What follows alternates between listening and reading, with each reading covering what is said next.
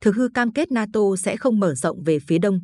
Nguồn Nguyễn Xuân Hoài biên dịch từ nguồn tiếng Đức, ngày 20 tháng 2 năm 2022. Bản quyền thuộc về dự án nghiên cứu quốc tế. Có phải phương Tây đã hứa với Nga sẽ không mở rộng NATO về phía đông?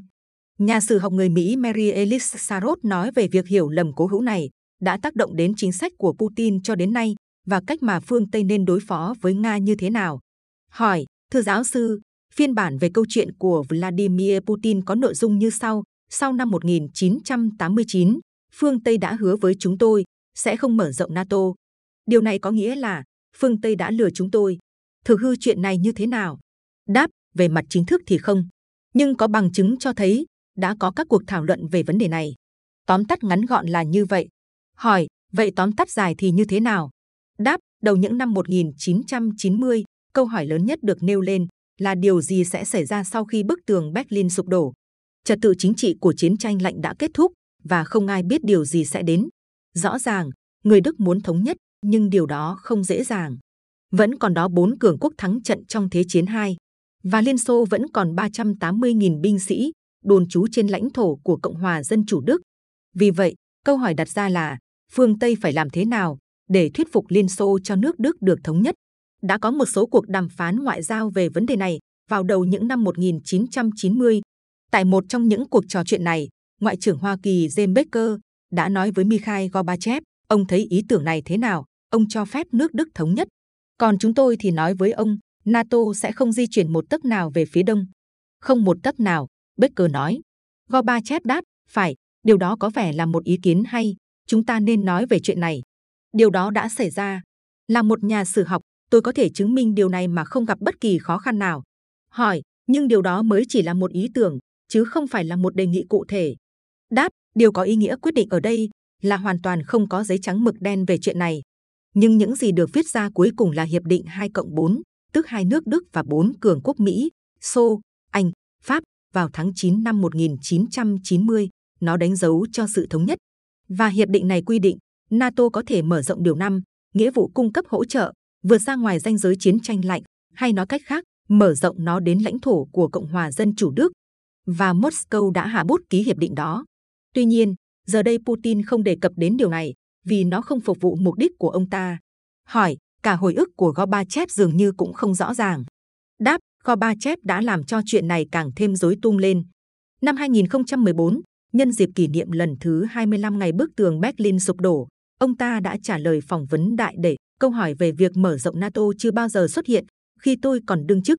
Vấn đề là Gorbachev của năm 2014 mâu thuẫn với Gorbachev của năm 1990, bởi vì các ghi chú của chính ông từ tháng 2 năm 1990 còn trong kho lưu trữ của Gorbachev cho thấy ông đã nói chuyện với Baker về NATO. Và ghi chú của ông hồi tháng 5 năm 1990 nói rằng ông thừa biết điều đó không chỉ liên quan đến Cộng hòa Dân chủ Đức. Gorbachev đã viết ở đây, tôi nói với Baker rằng chúng tôi biết các nước Trung và Đông Âu muốn rời khỏi Hiệp ước Warsaw để sau này gia nhập NATO. Đó là nguyên văn lời của Gorbachev năm 1990. Nếu ai nghiên cứu đủ lâu thì sẽ tìm thấy nguồn. Tóm lại ý tưởng, không một tấc nào có được đề cập, nhưng cuối cùng hiệp định đã được ký kết và điều năm cho phép NATO mở rộng về phía đông. Hỏi, trong số ra mới đây tờ tấm gương cho rằng đã tìm thấy một tài liệu mới chứng minh rằng người Nga đã được cam kết NATO sẽ không mở rộng sang phía đông. Có nghĩa là thông tin này là không chính xác. Đáp, mặc dù tấm gương tung tin phát hiện tài liệu hồi tháng 3 năm 1991 như một sự kiện mới mẻ, tuy nhiên điều này không có gì mới. Hồi mùa hè năm 2019, các trích dẫn từ nguồn này đã được lan truyền trên Twitter. Một năm sau, một ấn phẩm khoa học cũng đã đề cập đến tài liệu này và kể từ mùa thu năm 2020 thì nguồn này được phát hành nguyên văn và mọi người có thể tiếp cận trực tuyến.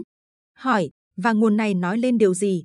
Đáp, nguồn tin này khẳng định lại một lần nữa, trái với những gì Gorbachev đã nói hồi năm 2014, việc mở rộng về phía đông của NATO không chỉ bao gồm Đông Đức mà bao gồm cả Trung và Đông Âu đã được thảo luận trong các cuộc đàm phán về thống nhất nước Đức. Điều này còn cho thấy, đến cuối năm 1991, một số nhà ngoại giao phương Tây như Jürgen Krobock của Đức và Raymond Seth của Mỹ tin rằng các cuộc đàm phán năm 1990 hàm ý NATO không được mở rộng sang Đông Âu, hoặc chí ít là chưa. Tấm gương trích dẫn Krobok như sau, chúng tôi đã nói rõ trong cuộc đàm phán 2 cộng 4 rằng chúng tôi không mở rộng NATO sang bên kia sông Elbe. Do đó, chúng tôi không thể đề nghị Ba Lan và các nước khác trở thành thành viên NATO. Nhưng câu tiếp theo của Krobok mà tấm gương không trích dẫn là nhưng chúng tôi có thể cân nhắc đề cập đến mối quan tâm của mình đối với các nước này trong các tuyên bố của NATO trong tương lai.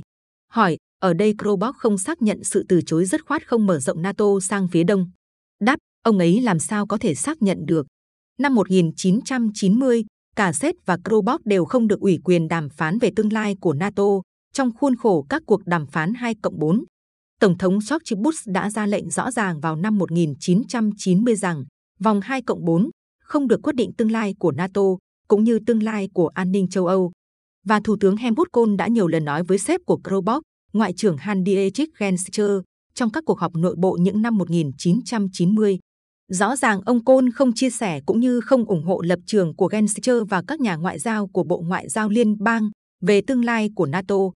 Ngoài ra, tôi không tán thành chấp nhận điều đó khi không có sự trao đổi lại với chính phủ liên bang. Nếu sếp và Krobok bất chấp chỉ thị của Nhà Trắng và của phủ Thủ tướng Đức mà vẫn đàm phán với Liên Xô về tương lai của NATO trong vòng đàm phán 2 cộng 4 là không có thẩm quyền.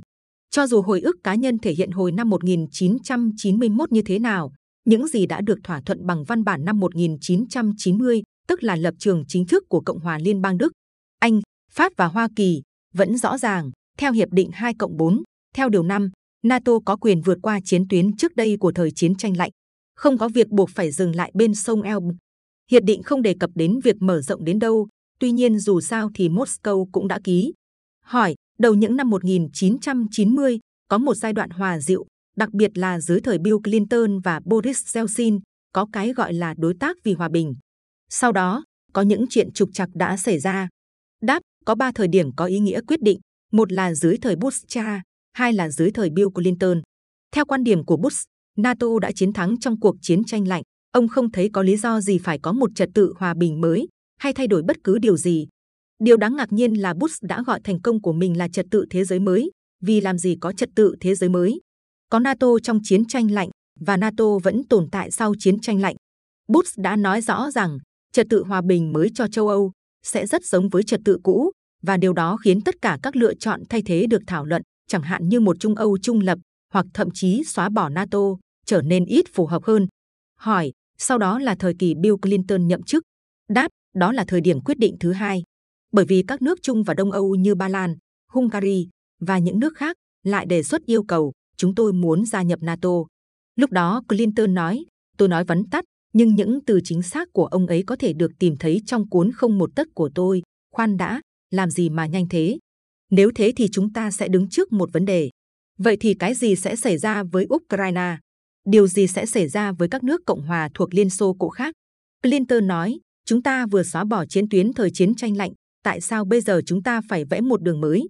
Một con đường giữa châu Âu được bảo vệ bởi Điều 5 và một bên không nằm trong phạm vi Điều 5. Điều đó làm tôi thực sự bất ngờ. Đầu năm 1994, Clinton lại đại khái đã nói, vấn đề chủ yếu ở đây là Ukraine. Sẽ không có hòa bình lâu dài nếu chúng ta bỏ rơi Ukraine. Khi tôi đọc điều đó, tôi suýt ngã ngửa. Hỏi, câu trả lời cho tình huống khó xử là ý tưởng đối tác vì hòa bình. Đáp, vâng, Clinton, cùng với Bộ trưởng Quốc phòng Led Aspin và William Perry và Chủ tịch Hội đồng Tham mưu trưởng Liên quân John Salikashvili đã phát triển một giai đoạn trung gian. Đó là quan hệ đối tác vì hòa bình. Bằng cách này, các quốc gia Trung Âu có thể dần dần trở thành đối tác và sau đó từng bước một trở thành đồng minh. Các quốc gia khác như Ukraine, Belarus hoặc Kazakhstan cũng có thể trở thành đối tác. Giải pháp này không được ưa thích vì Ba Lan và Hungary muốn trực tiếp gia nhập NATO. Nhưng đối tác vì hòa bình có lợi thế lớn là tất cả mọi người tham gia đều có thể sống với nó, kể cả Nga. Nước này thậm chí đã gia nhập. Người Ba Lan ghét ý tưởng này, nhưng Clinton đã thuyết phục Lech Walesa, nói rằng điều tốt nhất mà người Ba Lan làm là hiểu được sẽ tồi tệ như thế nào khi phải đứng sau ranh giới. Trong chiến tranh lạnh, Ba Lan từng phải đứng sau ranh giới, và chúng tôi không muốn Ukraine lại phải đứng sau ranh giới mới. Ông thông cảm điều đó chứ, thưa ông Walesa. Walesa không vui, nhưng ông ta đành phải chấp nhận. Hỏi, nhưng cuối cùng Clinton đã quyết định chọn phương án mở rộng. Tại sao lại như vậy? Đáp, vâng, đó là điểm có ý nghĩa quyết định thứ ba, và đây không chỉ là lỗi của Clinton, mà còn là lỗi của cả Yeltsin. Yeltsin tấn công các nghị sĩ bằng xe tăng vào tháng 10 năm 1993, sau khi quá trình dân chủ hóa ở Nga đã bắt đầu đầy hứa hẹn. Cuộc xâm lược Chechnya của ông ta năm 1994 thậm chí còn tồi tệ hơn, bởi vì đó là bước ngoặt đối với Ba Lan. Họ cho rằng nếu người Nga xâm lược Chechnya, thì chúng tôi cần điều năm. Khi đó, áp lực từ Đông Âu đã gia tăng. Thêm vào đó là cuộc bầu cử giữa kỳ ở Hoa Kỳ vào tháng 11. Đảng Cộng Hòa, những người ủng hộ việc mở rộng NATO, đã giành được thắng lợi. Trước sức ép của những sự kiện này và bản ghi nhớ Budapest khiến Ukraine từ bỏ vũ khí hạt nhân, Clinton đã thay đổi quyết định và đưa điều năm cho các nước Đông Âu. Kể từ đó, chúng tôi đã đi trên con đường mà chúng tôi đang đi. Hỏi, theo bà có cách nào để khôi phục mối quan hệ với nước với Nga? Đáp, tôi nghĩ đã đến lúc phải có một cuộc nói chuyện thẳng thắn với người Nga. Vì vậy, cũng đừng cãi vã về những từ không một tấc nữa, vì điều đó thực tế đã được đề cập. Không có lý do gì để tranh cãi về chuyện đó nữa. Điều quan trọng là hiệp định mà Moscow đã ký hồi tháng 9 năm 1990, mâu thuẫn với câu này. Đó là lý do tại sao chúng ta phải nói về những gì chúng ta có thể làm bây giờ và những gì người ta có thể làm là rút ra bài học từ cuộc chiến tranh lạnh. Một lần nữa, chúng ta cần những hiệp định như những hiệp định gìn giữ hòa bình trong chiến tranh lạnh, chẳng hạn như hiệp định lực lượng hạt nhân tầm trung mới và hiệp định về lực lượng vũ trang thông thường. Điều đó sẽ giúp ích cho cả Putin và phương Tây. Putin không muốn có tên lửa ở Ukraine. Phương Tây có thể nói, chúng tôi cũng vậy. Putin muốn NATO không tấn công Nga. NATO cũng có thể đồng ý với điều đó và đề xuất một hiệp định mới. Chúng ta có những mối quan tâm chung. Tôi hy vọng một cuộc trò chuyện như vậy có thể ngăn chặn đổ máu ở Ukraine. Hỏi, điều đó có nghĩa Ukraine phải chờ đến một thời điểm thích hợp hơn. Đáp, thật không may là như vậy. Những gì Putin đang làm thật tàn nhẫn. Về cơ bản, ông ta đang sử dụng Ukraine làm con tin để đảo ngược trật tự thời hậu chiến tranh lạnh. Những gì Putin đang làm vượt quá mọi quyền con người, ông ta không nên làm điều đó. Nhưng nước Nga có những lợi ích an ninh của riêng họ, đơn giản là như vậy. Tôi có thể hiểu được quan điểm của ông ta. Ông ta muốn có một trật tự an ninh có lợi cho mình hơn. Nhưng điều đó không thể biện minh cho những gì mà ông ta đang làm với Ukraine hiện nay. Putin cần làm những công việc này thông qua con đường ngoại giao, chứ không phải thông qua đe dọa Ukraine. Khi bức tường Berlin sụp đổ, Mary Elise Sarot đang là sinh viên ở Berlin. Ngày nay, bà là một trong những chuyên gia hàng đầu về giai đoạn kết thúc chiến tranh lạnh.